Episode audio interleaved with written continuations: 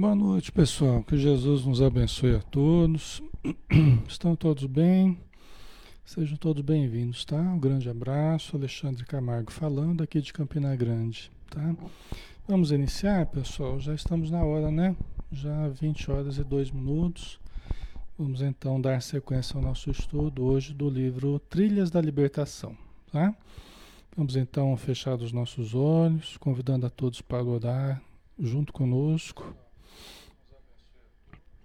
e que possamos então sintonizar com a espiritualidade que aqui está em torno de nós para nos ajudar com as suas inspirações, com as suas energias, com a sua proteção, auxiliando também os espíritos necessitados que estejam próximos, nas imediações de onde nós estivermos, nos nossos lares que precisam tanto de ajuda, que todos os nossos familiares possam receber as energias balsâmicas que caem do alto e possam harmonizar o corpo, a alma, a emoção, o pensamento, os relacionamentos, que os ambientes se harmonizem, se iluminem, Senhor.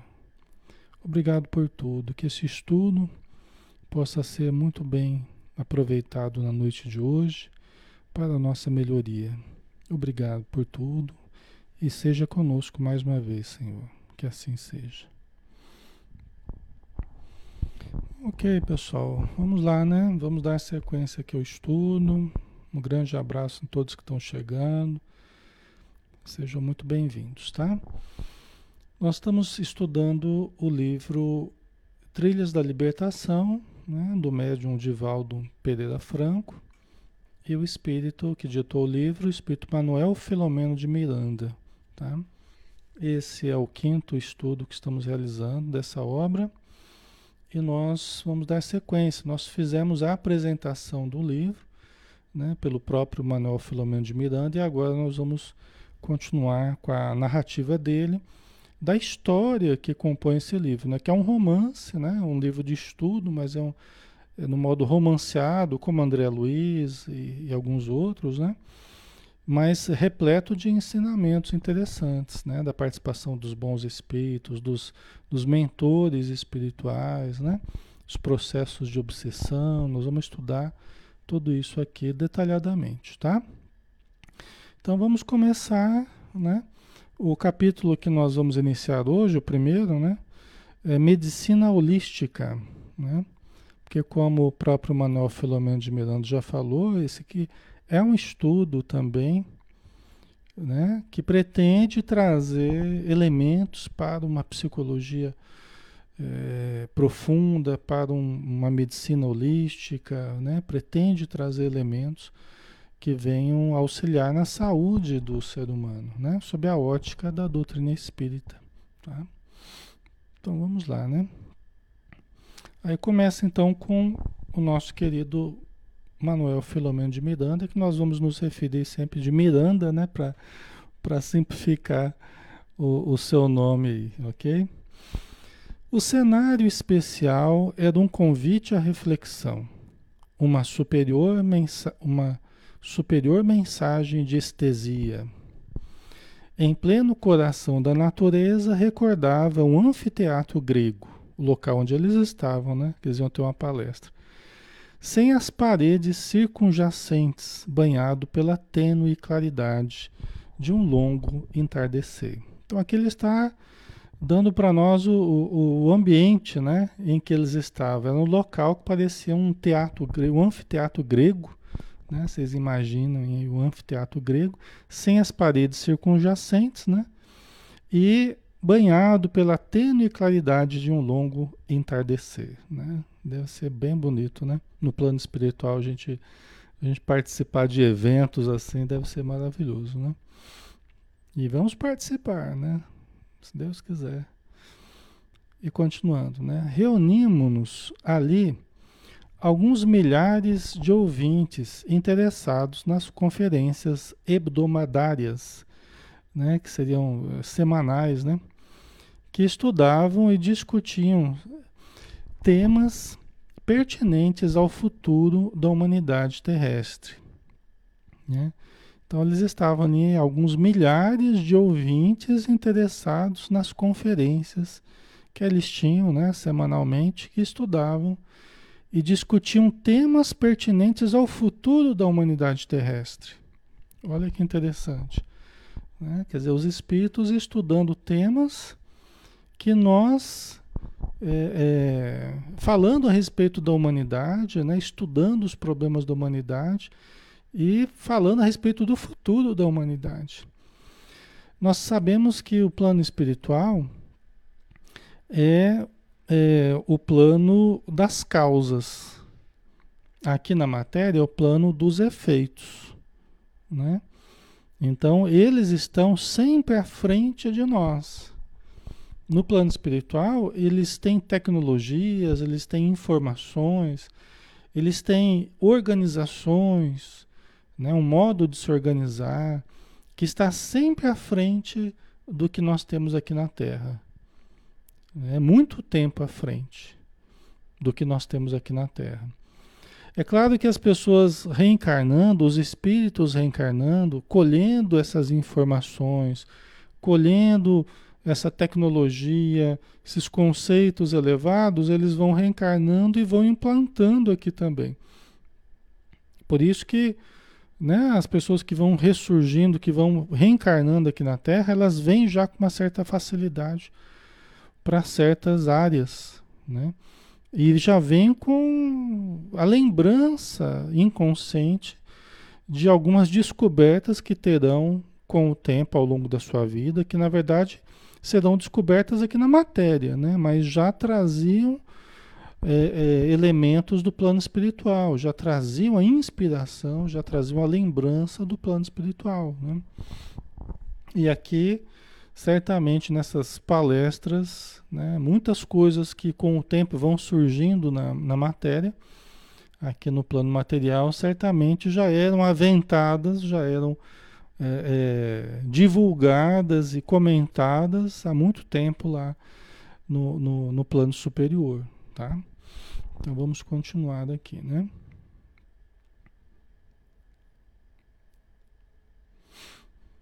Os oradores eram convidados conforme suas especialidades e abordagens dos assuntos. Por isso mesmo eram cativantes, arrebatadores. Naquela oportunidade, o conferencista era o Dr. José Carneiro de Campos, médico baiano que contribuíra grandemente para o desenvolvimento e a prática do sacerdócio a que se dedicara na condição de verdadeiro apóstolo. Quer dizer que a palestra que nós teríamos aqui, nós vamos acompanhar a palestra dele, né? É um senhor, doutor José Carneiro de Campos, baiano, né? É, médico nascido em Salvador em 1854, professor de anatomia e fisiologia da Faculdade de Medicina da Bahia. Faleceu em 1919. Né? A gente vendo a, a, a gente vendo a, a biografia dele, né, é, procurando a respeito da biografia dele, a gente encontra mais elementos voltados à sua, pelo menos o que eu encontrei, né? A gente encontra mais elementos voltados à sua prática profissional, né? Mas conforme o, Miranda falou aqui, né, o autor do livro, ele se dedicou como um sacerdócio, né? um apostolado, né? Ele, ele realmente ele, ele contribuiu para a medicina, para a anatomia, né? Para o ensino, né? Na faculdade da Bahia, de medicina da Bahia, né? Quer dizer, foi alguém que realmente contribuiu, né? Devia ser um espírito de uma condição muito boa e que teve uma vida muito dedicada à, à, medicina e aos conhecimentos que ele estudou e ensinou, que era um professor, né? Então aqui a gente vê, às vezes a pessoa não teve assim um trabalho notável espiritualmente falando aqui na, na Terra, né? Mas ele teve um trabalho notável profissionalmente falando. Né? Então, muitas vezes, é uma pessoa que passa do, do campo religioso é, é, sem chamar atenção, né, sem ter um grande impacto no campo religioso, mas no seu campo de ação profissional ele pode ser alguém que tenha contribuído muito fortemente para o avanço né? da, da, da sociedade, da cultura, né? do conhecimento científico. Pelo jeito é o caso aqui, né? Ok.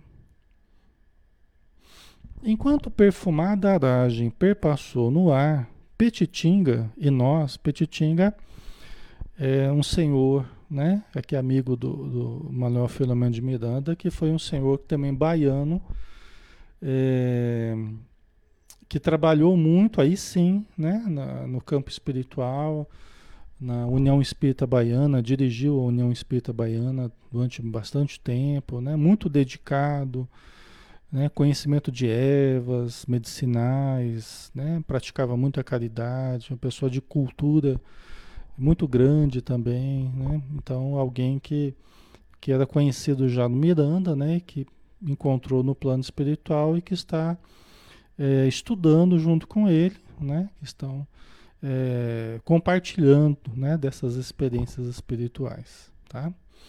Então, enquanto o perfumado aragem perpassou no ar, Petitinga e nós acomodamos-nos entre os muitos interessados e aguardamos a alocução, a palestra. Né? Apresentado por venerando benfeitor em poucas palavras, sem as referências vazias e desnecessárias, o amigo assomou a tribuna e depois das saudações cordiais começou a sua oração, né? começou a sua palestra. Aí no caso, o doutor José Carneiro, né? E o assunto, pessoal, vai ser justamente, você vê o assunto do, do capítulo aqui, medicina holística, né? Então ele vai já atacar o assunto aqui. Ele começou então. A perfeita interação mente-corpo, espírito-matéria, constitui desde já a base do atual modelo holístico para a saúde. A anterior separação cartesiana de René Descartes, né, desses elementos, né, mente corpo, né, espírito matéria, é, que constituem um todo, contribuiu para que a terapia médica diante das enfermidades tivesse aplicações isoladas dissociando a influência de um sobre o outro, com a preponderância dos efeitos de cada um deles na paisagem do equilíbrio orgânico, assim como da doença. Tá? Então vamos compreender isso aqui. Né? Então, primeira coisa, é, o que, que ele está dizendo? Que o modelo holístico, o que, que é o modelo holístico para a saúde? É um modelo que se baseia no todo, holos, todo, né? É, o que, que, seria o todo para nós nessa visão espiritual? Né? O que, que seria o todo? Hoje, né, conforme nosso conhecimento, seria espírito, perispírito e corpo. Na visão espírita, né, o todo, uma medicina, uma, um programa de saúde, né, é, deve contemplar esses três elementos espírito, perispírito e corpo. Né? É, hoje, em termos de saúde, nós podemos dizer que a matéria, é, aqui na vida material, nós podemos dizer que apenas o corpo é considerado. Né? Está se aprendendo a considerar né, os aspectos mentais cada vez mais. Né? Mas hoje ainda o modelo médico ele ele prioriza e ele valoriza muito mais o corpo do que a mente. Né? Com o desenvolvimento da psicologia e áreas correlatas, né, valorizando a importância do pensamento, das emoções, tal, tem se avançado nesse terreno, né? É lógico que não se compara ao conhecimento da, da, do Espiritismo quando trata do espírito como sendo o ser pensante. Né? Isso a psicologia tradicional ainda não conseguiu captar. Né? É, é que é o ser que sobrevive à morte, é o ser que existia antes do berço né? e que vai sobreviver ao túmulo. Isso a nossa psicologia psicologia tradicional ainda não contempla, mas já valoriza aspectos mentais, emocionais, comportamentais para a saúde, né? Só que aqui ele está dizendo, né? O, o, o Miranda, o, o palestrante está dizendo aqui, né? Que a perfeita interação mente-corpo, espírito-matéria constitui desde já a base do atual modelo holístico para a saúde. Quer dizer, se nós quisermos falar de todo em termos de saúde, nós precisamos considerar espírito, matéria e essa correlação entre um e outro. Aí vai precisar do perispírito, né? Que eu já adianto aqui para vocês. Vai precisar do conhecimento do perispírito, né? Como outros espíritos já nos, nos explicaram. Allan Kardec já abordou esse assunto também no próprio livro dos espíritos, né? A importância do perispírito nessa relação espírito-matéria. Tá? Por isso que eu já falei para vocês. Então a gente precisa considerar espírito, que é o ser pensante, é o ser que sente propriamente, que pensa. Então, espírito, perispírito, que é o agente intermediário, né? uma semimatéria, o organizador biológico, modelo organizador biológico, né? E o terceiro elemento que é o corpo, né? Então essa tríade é extremamente importante aí em se tratando de uma medicina holística, né? É, em se tratando da saúde do indivíduo como um todo. Né? Se nós queremos falar do todo, nós precisamos valorizar esses três aspectos. Tá? E o que, que aconteceu historicamente? Né? Historicamente, nós tivemos uma separação que a gente chama de separação cartesiana. Né? a dicotomia, a famosa dicotomia cartesiana, né? Eu, eu acho até com uma certa, uma certa, como é que a gente pode dizer? Uma certa injustiça com Descartes, René Descartes, né? René Descartes, que foi um padre eh, francês, né, do século XVI, se eu não me engano, acho 1590, alguma coisa que ele nasceu, né? Século XVI, né? E ele é autor daquele pensamento, né? Penso, logo existo, né? Ele é tido como o pai da, do racionalismo moderno, né? É, baseando-se apenas naquilo que se pode provar, né? Ele acreditava em Deus, né? E na verdade ele queria é, é, fazer essa junção, né? entre alma e corpo, na verdade. Né? Ele, só que ele quis estudar o corpo, né? porque ele achava que tinha que ter uma ligação é, é mente-corpo. Né? Ele focou no corpo ali tentando explicar. Ele teve ideias muito interessantes para a época, né? É, foi um avanço assim, o pensamento de René Descartes. Né? Só que ficou marcado para nós, né, e a gente sempre ouve falar do René Descartes, da dicotomia cartesiana, como sendo algo que separa alma e corpo, mente e corpo.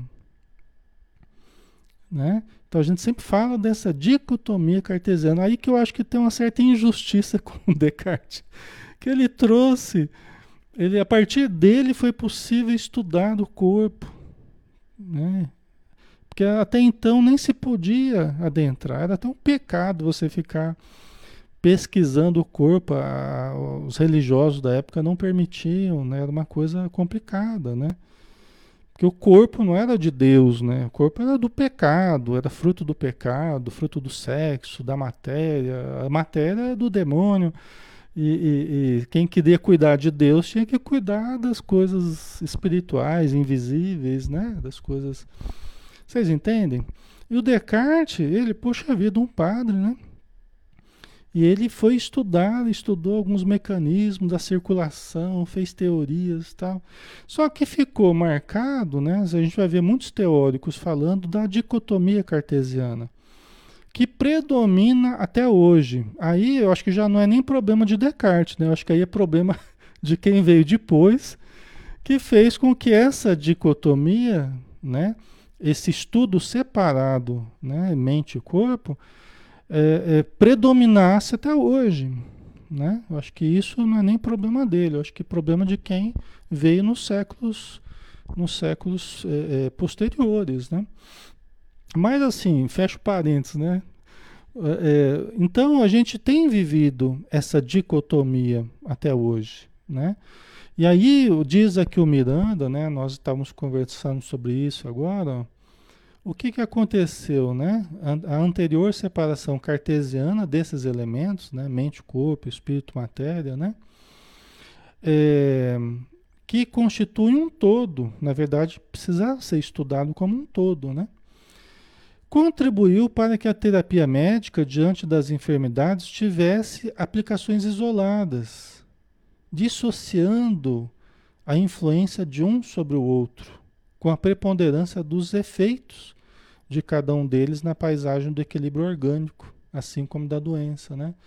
Então, qual que foi o efeito disso, pessoal? Dessa separação mente-corpo, espírito-matéria, né? Que tem existido até hoje. Hoje nós temos especialista para tudo, né? Houve um aprofundamento, é muito importante, houve um aprofundamento, né? Uma especialização, só que também ao mesmo tempo cada um foi cuidar de um pedacinho e né, cuidando dos efeitos. Porque as causas profundas que pertencem ao espírito, que pertencem ao campo da energia e, em especial, da energia pensante que é o espírito, isso aí foi deixado de lado, tem sido deixado de lado até então. Né? Tem sido deixado de lado até então. Né? Por isso que uma medicina holística, um programa de saúde holístico, precisa é, é, levar em consideração os aspectos espirituais, energéticos que nos compõem também, né? que foram deixados de lado e mergulhado apenas no conhecimento da matéria, né? apenas no conhecimento dos aspectos palpáveis, em detrimento daquilo que é invisível e mais difícil né? de ser estudado, né? precisa de métodos diferentes então, isso tudo é o que tem acontecido ainda hoje, né? E a gente estuda muito os efeitos e acaba deixando de compreender as causas, né? Por isso que eh, as obsessões, por exemplo, são causas. Né? O comportamento moral dos indivíduos são causas profundas que Jesus já, já conhecia há muito tempo, né? Jesus já trabalhava esses conceitos há muito tempo. Então, os doentes que apareciam para Jesus, Jesus, quando era possível curá-los, né? Vai, vai, meu irmão, que a tua fé te curou. Mas vai e não peques mais, não voltes a pecar. Para que não aconteça coisa pior em você. Eu te ajudei utilizando a sua fé, utilizando a sua força de vontade, utilizando né, a sua vontade de melhorar, mas mas é, é, a sua doença, o seu problema se baseava numa questão moral. Se baseava em erros que você cometeu, em equívocos que você praticou. Né? Então, cuidado com o seu comportamento para que não retornem os mesmos problemas. Problemas de pele, né? problemas de desequilíbrios psicológicos, psiquiátricos, né? problemas ósseos né? Pessoas que estavam lá encurvadas lá, né? Problemas de paralisia. Né? Então aí tem várias, vários pacientes que Jesus atendeu, né? E que traziam sempre por detrás dos seus problemas físicos a questão moral, mental, emocional, né? Ok. Então vamos lá, né? Vamos um pouquinho mais aqui.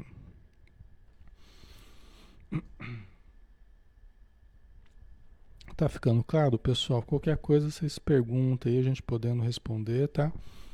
Ou vocês colocando e acrescentando ajuda também. Cada vez mais se evidencia que na raiz de muitos males está agindo a vontade do paciente. Tá? Olha lá. Cada vez mais se evidencia que na raiz de muitos males está agindo à vontade do paciente, que se compraz na preservação do estado que experimenta, negando-se consciente ou inconscientemente a recuperação. Olha que importante, né? Na raiz de muitos males, de todos os males, não necessariamente, porque todos os males você teria que incluir aqueles de origem kármica, que nós programamos mesmo, nós recebemos certos problemas que já estavam no nosso mapa kármico, nosso mapa reencarnatório, né? Então isso vem independente da nossa vontade, querendo ou não querendo, foi programado, nós vamos passar por aquilo. Expiações que nós vamos passar no corpo, mutilações, limitações, paralisias, problemas específicos de origem kármica. Mas como diz Joana de Ângeles, né, no livro, se eu não me engano, no livro Autodescobrimento, uma busca interior, é falar, com exceção dos gravames kármicos, né, nós temos criado subconscientemente os males que ocorrem na nossa vida, com exceção dos gravames kármicos. Então, se tirando essas questões kármicas, que a gente acaba recebendo mesmo, querendo ou não, pensando positivo ou pensando negativo, você vai receber aquilo porque aquilo você pediu é importante, você fez aquilo para alguém, você quis passar por aquilo. Né? Então você vem com aquele problema específico, aquela limitação. Né? Então, tirando isso aí, o resto, pessoal, diz a Joana de Anjos, são, produ são males produzidos por nós mesmos. Produzidos subconscientemente. São programações que nós mesmos criamos e nutrimos dentro de nós criando a realidade, mantendo a realidade patológica, difícil, complicada, mas mantida, criada e mantida por nós mesmos. Isso é o que a Joana diz, tá? Interessante, né? A gente pensar, né?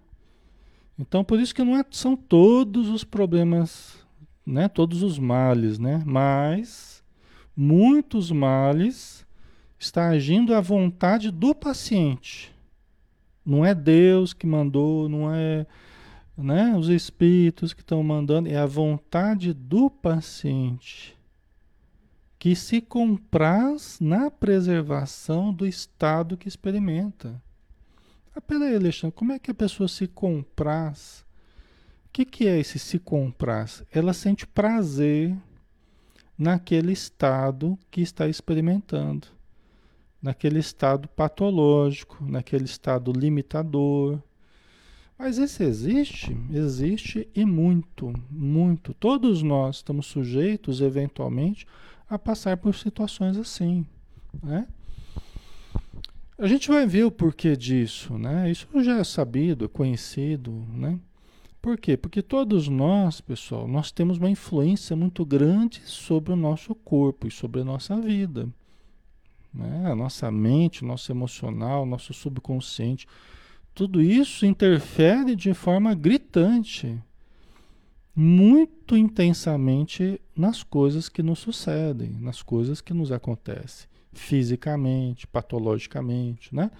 E em torno da nossa vida também. E o que acontece? Às vezes nós, inseguros, amedrontados diante dos desafios existenciais, carentes, querendo chamar atenção para nós, né? querendo conquistar a simpatia das pessoas através da doença.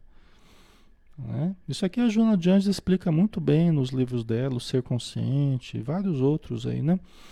Nós acabamos elaborando e mantendo estados patológicos, como diz aqui o, Miran, o, o Carneiro, né? O Carneiro está na sua palestra falando, né? Então, ó, Está agindo à vontade do paciente que se compraz na preservação do estado que experimenta, seja ele qual for, aí aqui no caso negativo, né, que a gente está falando, a carência, né, a, a, a dor, o mal-estar, a pessoa fica mantendo isso. Não são todos os casos, tá, pessoal? Mas muito frequentemente acontece isso negando-se consciente ou inconscientemente a recuperação. Às vezes a pessoa reclama, reclama, reclama. Quando você propõe a solução, a pessoa não quer. Ah, mas vamos tentar. Não, não dá. Vamos fazer não sei o. Ah, não, não tem tempo. Não, ah, não tem. Né? Quer dizer, a pessoa reclama, reclama, reclama, mas foge das soluções propostas. Por quê? Porque a reclamação, o problema que está existindo, a dor que está. A função disso tudo não é eu resolver isso. Eu não, eu não quero, na verdade, resolver.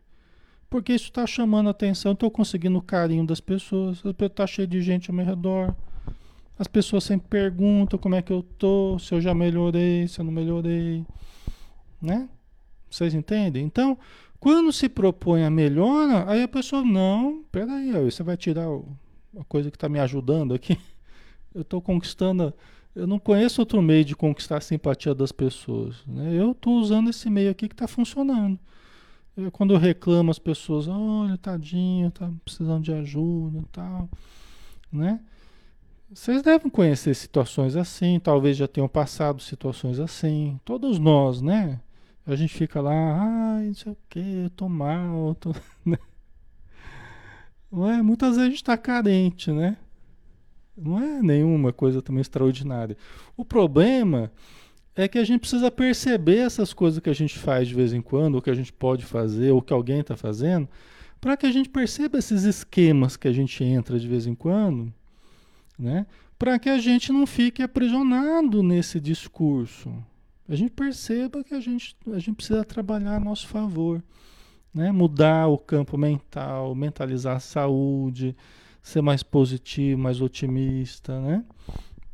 Vocês percebem? Isso pode acontecer com qualquer um, né? Mas nós precisamos é, é, perceber isso que está ocorrendo, né? Para não ficarmos presos a essa situação, né?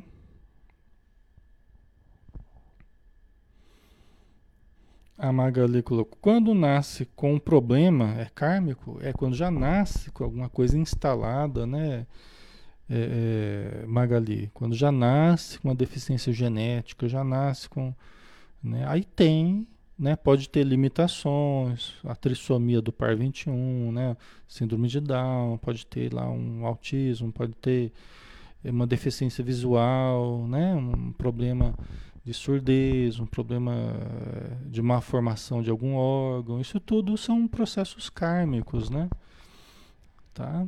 São processos kármicos que ainda assim nós precisamos ao máximo manter uma atitude positiva até para que as matrizes que geraram esses problemas elas vão se desfazendo, elas vão mudando a sua configuração através da nossa boa vontade. Né?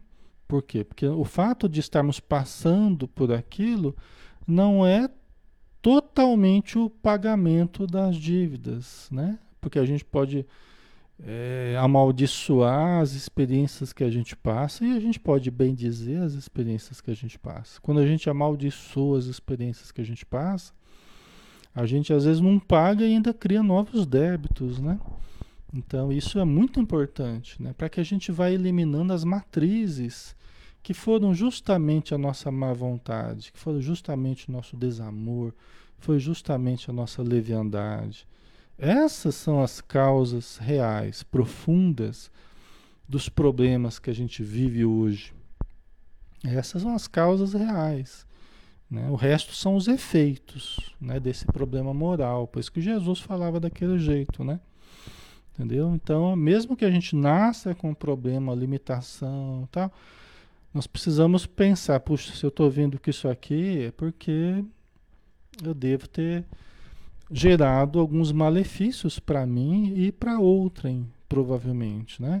Então eu preciso ter uma vida muito positiva, ter, preciso ter uma vida muito é, caridosa, amorosa, buscar o autoconhecimento, buscar a melhora de mim mesmo, para que eu possa resolver esses problemas, essas limitações que, que eu vim, que muitas vezes é para a vida inteira, as expiações elas são para a vida inteira, como diz a, a Joana de Anjos, mas eu posso depois me libertar disso. Não preciso depois reencarnar de novo com isso, não preciso estar no plano espiritual dessa forma. Eu posso me libertar mesmo, né? Vivenciando essa situação de uma forma positiva, né? Então esse é o nosso desafio, né? Vocês estão entendendo? Então, muitas vezes a pessoa se compraz na preservação do estado que experimenta, né? negando-se consciente ou inconscientemente, porque às vezes ela percebe até, ela faz até conscientemente ou inconscientemente, ela não percebe, tá? Que ela está se negando à, recuperação, que ela está evitando buscar a cura real, está mantendo o problema que poderia ter mudado já de configuração, né? Ok, pessoal?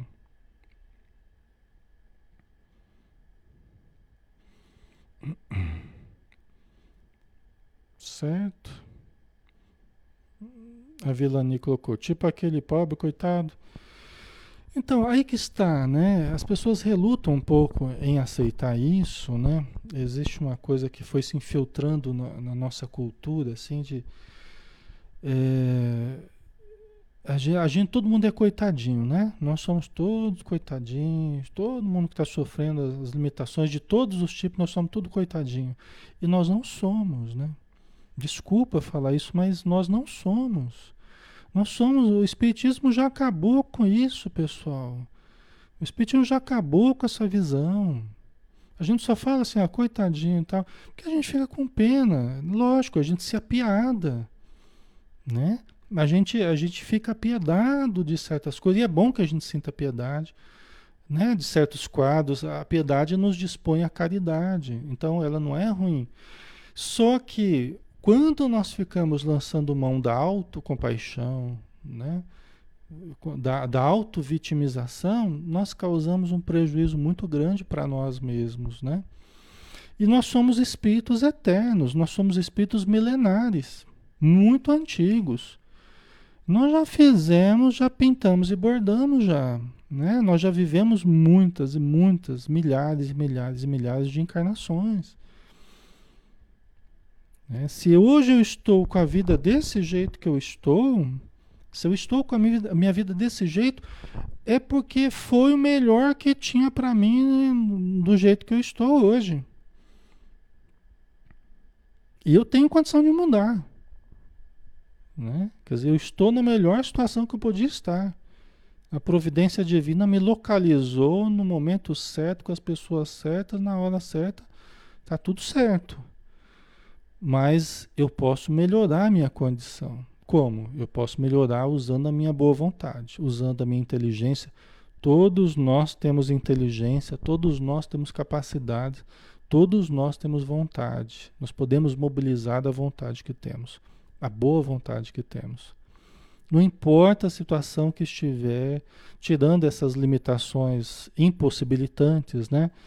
Que a gente falou agora há pouco, algumas situações de locomoção muito difícil, de até a parte mental comprometida, são casos de, de paralisação, né? Algumas situações nesse campo mental, é como se fosse uma paralisação do espírito, né? Um momento em que se dá uma, uma certa pausa em termos evolutivos, né? É o que a gente aprende. Mas tirando essas situações mais graves, que são importantes também, né? Isso é um capítulo à parte, eu não vou nem entrar nisso aí. Mas o restante, pessoal, nós temos condições de usar a nossa vontade, usar a nossa inteligência, usar o nosso interesse pela vida para tentarmos nos melhorar. Melhorar a nossa condição interna e melhorar a nossa condição externa também, pessoal. Tá? Então, e o, agora, quem fica preso, quem fica preso à vitimização, quem fica preso a esse pensamento negativo, ah, eu não tenho oportunidade, eu não tenho não sei o que, eu não tenho, fica preso à falta, aí não consegue melhorar a situação. Quem fica preso à falta e à revolta, advindo do sentimento de estar preso à falta, o que me falta? Ah, me falta isso, me falta aquilo, me falta, a pessoa fica preso à falta, né? Aí vem a revolta. Próximo passo é revolta.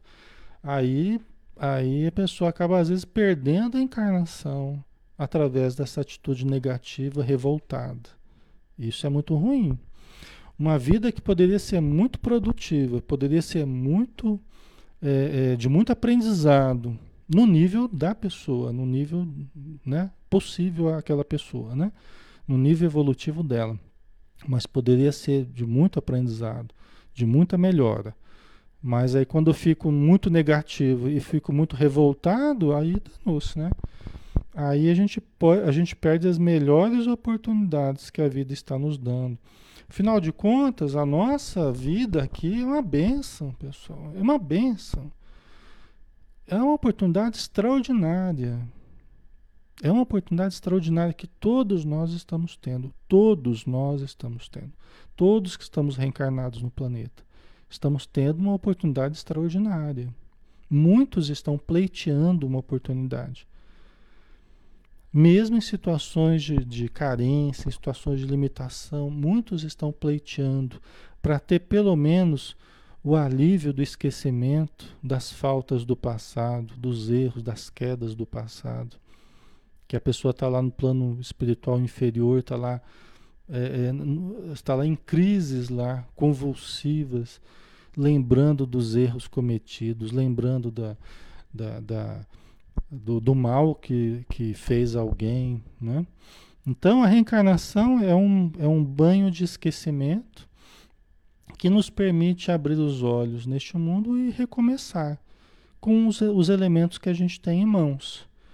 É muito, é pouco, são aqueles que eu posso dar conta. Ninguém vem com a cruz maior do que pode carregar, né? Então nós temos a, a quantia certa que nós que nós podemos carregar. Né? Aí cabe nós fazermos da nossa vida algo bom e produtivo né, para nós, certo? Então, aqui já ficou claro, né? Cada vez mais, diz o palestrante, né? Na raiz de muitos males está a vontade do paciente que não quer melhorar. Né? Multiplicam-se, por consequência, as técnicas da autocura e mediante estas são colocados à disposição do enfermo os recursos que ele deve movimentar em benefício próprio, liberando-se dos mecanismos de apoio por meio dos quais mascara os conflitos, estresses e desconfortos íntimos que lhe subjazem no cotidiano. Tá? Então vamos entender isso aqui. Então, o, o, palestrante está dizendo que por consequência, se a nossa vontade é tão importante, né, tem havido também é, autores, terapeutas, psicólogos, psiquiatras, é, profissionais, né, escritores que têm trabalhado no sentido de uma autocura. Né?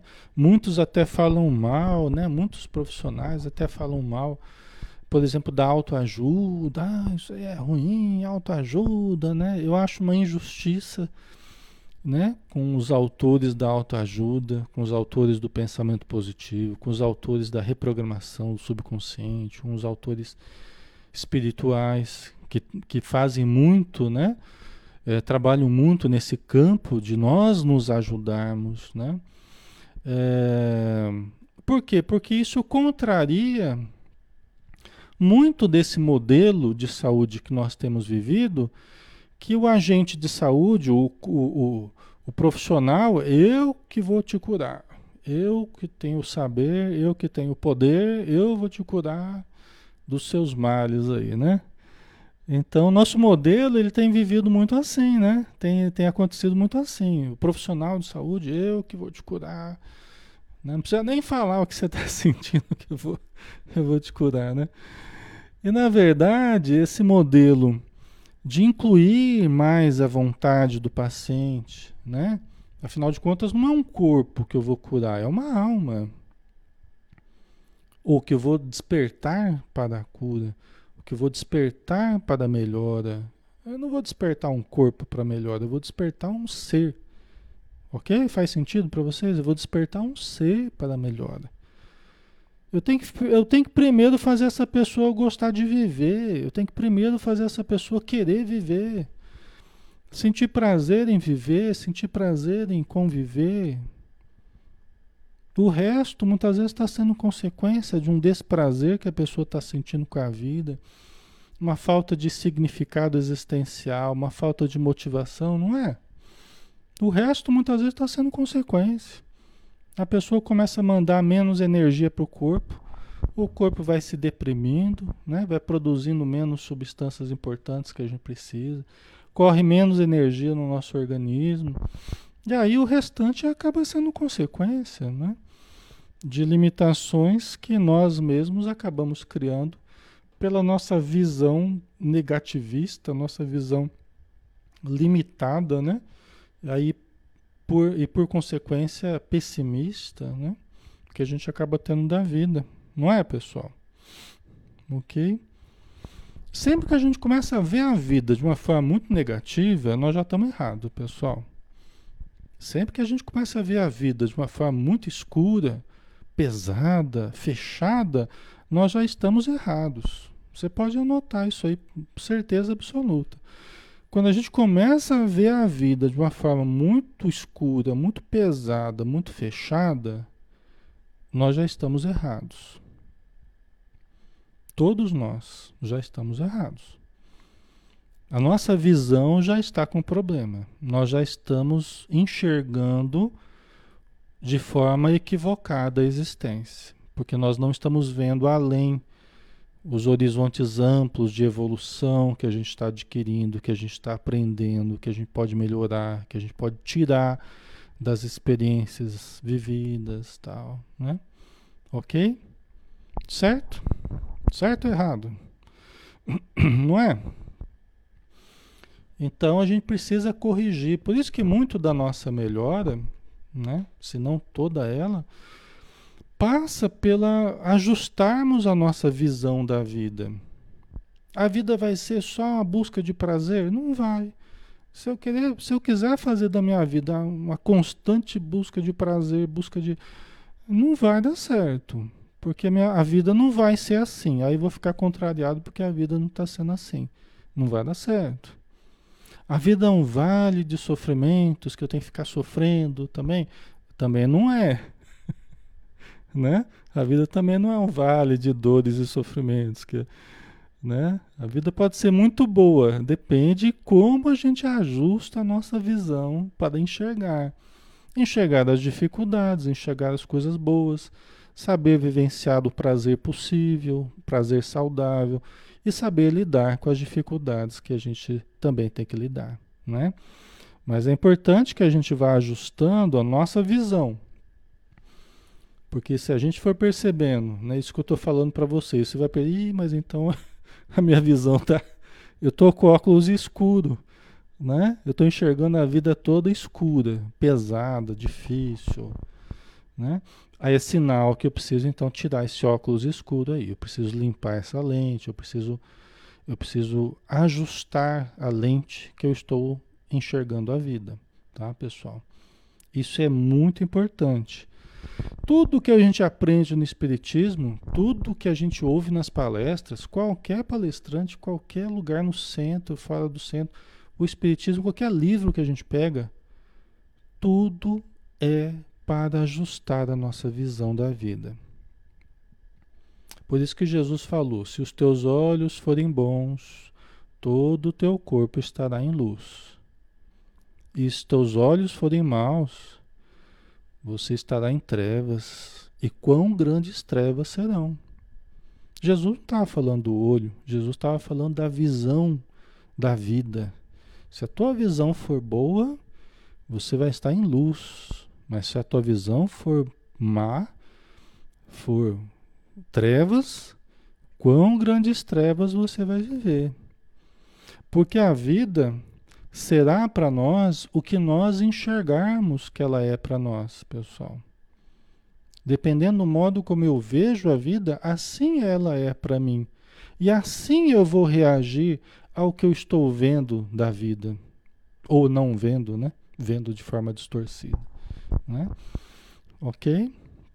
Então a gente tem sempre aquela aquela imagem lá do, do, Eu gosto de trazer porque é fácil da gente guardar, né? Aquela imagem da, da, que os palestrantes usam, coloca a imagem lá na parede, né? No, projeta na parede, aparece uma caveira, né? Eu já usei uma centena de vezes esse exemplo, mas é, sempre vale a pena, né? Aí aparece aquela caveira assim, o pessoal, nossa, assusta, né?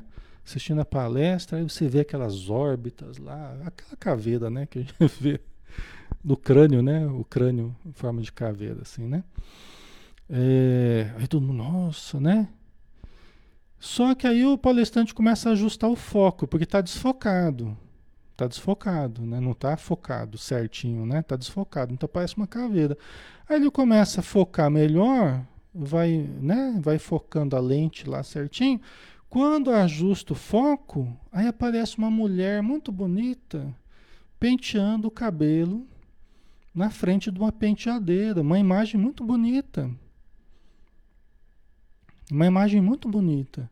Uma mulher de cabelos longos penteando o cabelo na frente de uma. Você já viu essa imagem? Só que quando está desfocado, parece o bicho, né? Parece a caveira, parece a morte, né? A vida é assim, né? Se você olha de forma desfocada, você vê o bicho. Se você começar a ajustar a visão, muda a sua visão da vida e o significado existencial passa a ser diferente, tá? Certo? Ok? Então, por isso que tem surgido né, as técnicas de autocura, mediante estas são colocados à disposição do enfermo os recursos que ele deve movimentar a benefício próprio, né? Por exemplo, técnicas de meditação, técnicas de reflexão, de relaxamento, né?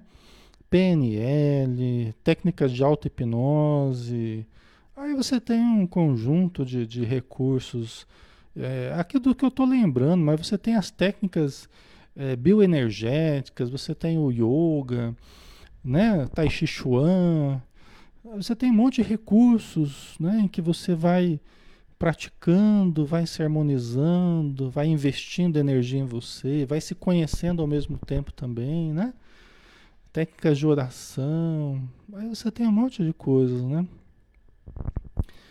Então, é, o que, que a gente faz? A gente vai se liberando dos mecanismos de apoio por meio dos quais nós mascaramos os nossos conflitos.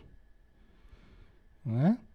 E nós mascaramos os estresses, os desconfortos íntimos que estão no nosso cotidiano, às vezes fazendo parte há muito tempo do nosso cotidiano e nós estávamos mantendo aquilo, aquele estresse, nós estávamos mantendo os conflitos e gerando doenças, gerando problemas vários dentro de nós. E aí, quando nós começamos a usar as técnicas, os recursos de autocura, de autoconhecimento, de autoinvestimento, de melhora íntima, né? Aí nós começamos a desfazer daquelas bengalas, vamos entrando em contato né? e percebendo aqueles conflitos, percebendo a, a, que nós estávamos escondendo de nós mesmos muitas coisas que estavam fazendo mal, né? E que uma vez conscientizadas, uma vez diluídas no seu conteúdo emocional, são, é libertador isso, né? Aquelas energias estagnadas, bloqueadas no corpo, que às vezes leva até a paralisia, né? Ah, acaba gerando problemas anatômicos, problemas funcionais no nosso organismo, né? E aí, de repente, você começa a praticar exercícios, pilates, e começa a respirar melhor, começa a alongar, é, desbloquear o fluxo energético, né? Porque eu estava estressado, tenso, estava me bloqueando todo. Aí, de repente, eu começo a relaxar, a me expandir, deixar a energia fluir, né? Isso facilita o meu autoconhecimento também. Isso vai abrindo perspectivas de autoconhecimento, né? Mais profundas, tá? Então isso tudo é muito bom, né? É, mas tem gente que não gosta, fala mal, né? Do, dos autores da autocura, da, da autocura, da autoajuda, né? Eu não ligo para isso não. Eu aprendi muitas coisas com esse pessoal, né? No, com esse raciocínio da gente ajudar a gente mesmo, da gente ler esses livros que, que nos ajudam nesse sentido, pessoal, nos motivam, nos ensinam a pensar direito, a pensar de forma mais positiva, olha, extremamente válidos, viu, pessoal? Eu aconselho todo mundo a fazer uso sim, né? Um ponto ou outro, às vezes precisa de algum ajuste, tem um certo exagero em alguns aspectos, mas É, no modo geral, tem sido bom o trabalho, no meu modo de analisar, tá? Ok?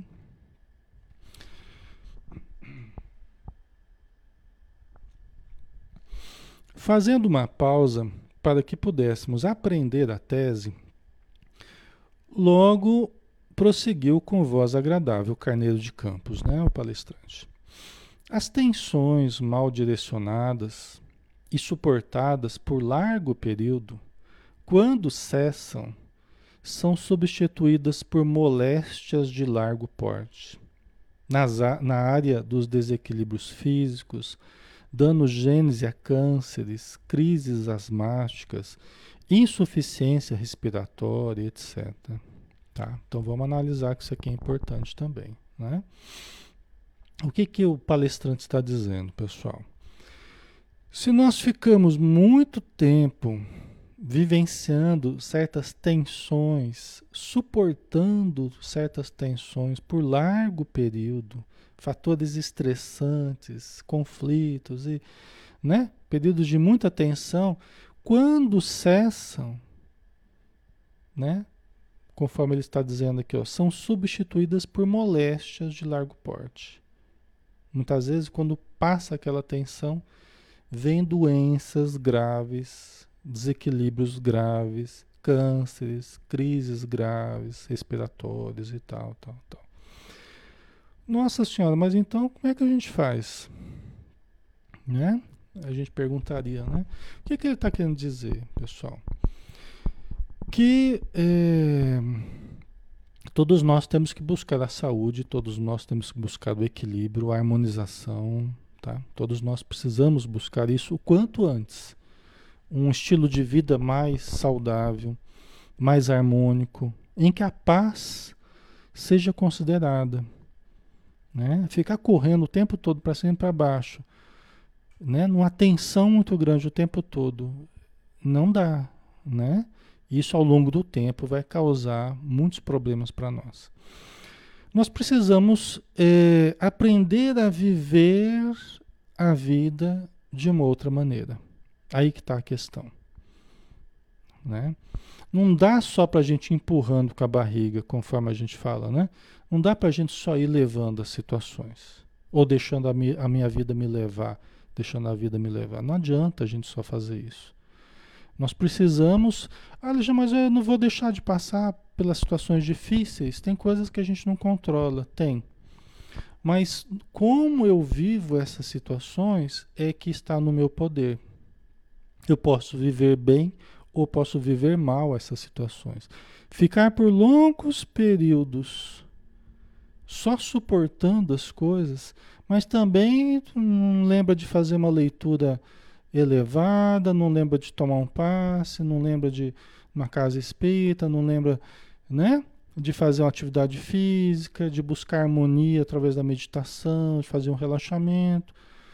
Quer dizer, vocês entendem? Não dá para a gente só ir suportando. Às vezes a gente fala, ah, estou suportando heroicamente, estoicamente, né? É, é, só que só isso não adianta, tá, pessoal? Porque senão a gente fica lá cultivando aquela, represando aquelas energias que nós nem precisávamos estar nos encharcando delas. Nós não precisávamos estar nos encharcando delas. É, aí está uma certa disciplina, né? Mental, verbal, que às vezes eu tenho o hábito também, acontece uma coisa ruim lá, aí você fica verbalizando aquilo, fica conversando com as pessoas, aquela coisa ruim, fica alimentando e fica alimentando. E aquele fermento que faz crescer, né? Vocês entendem? Então tem coisa que precisa de uma certa disciplina nossa, disciplina no falar, disciplina no pensar, né? Tá, tá para dormir, vai ficar levantando situações trágicas do dia que acontece consigo mesmo ou com os outros ou com não sei quem.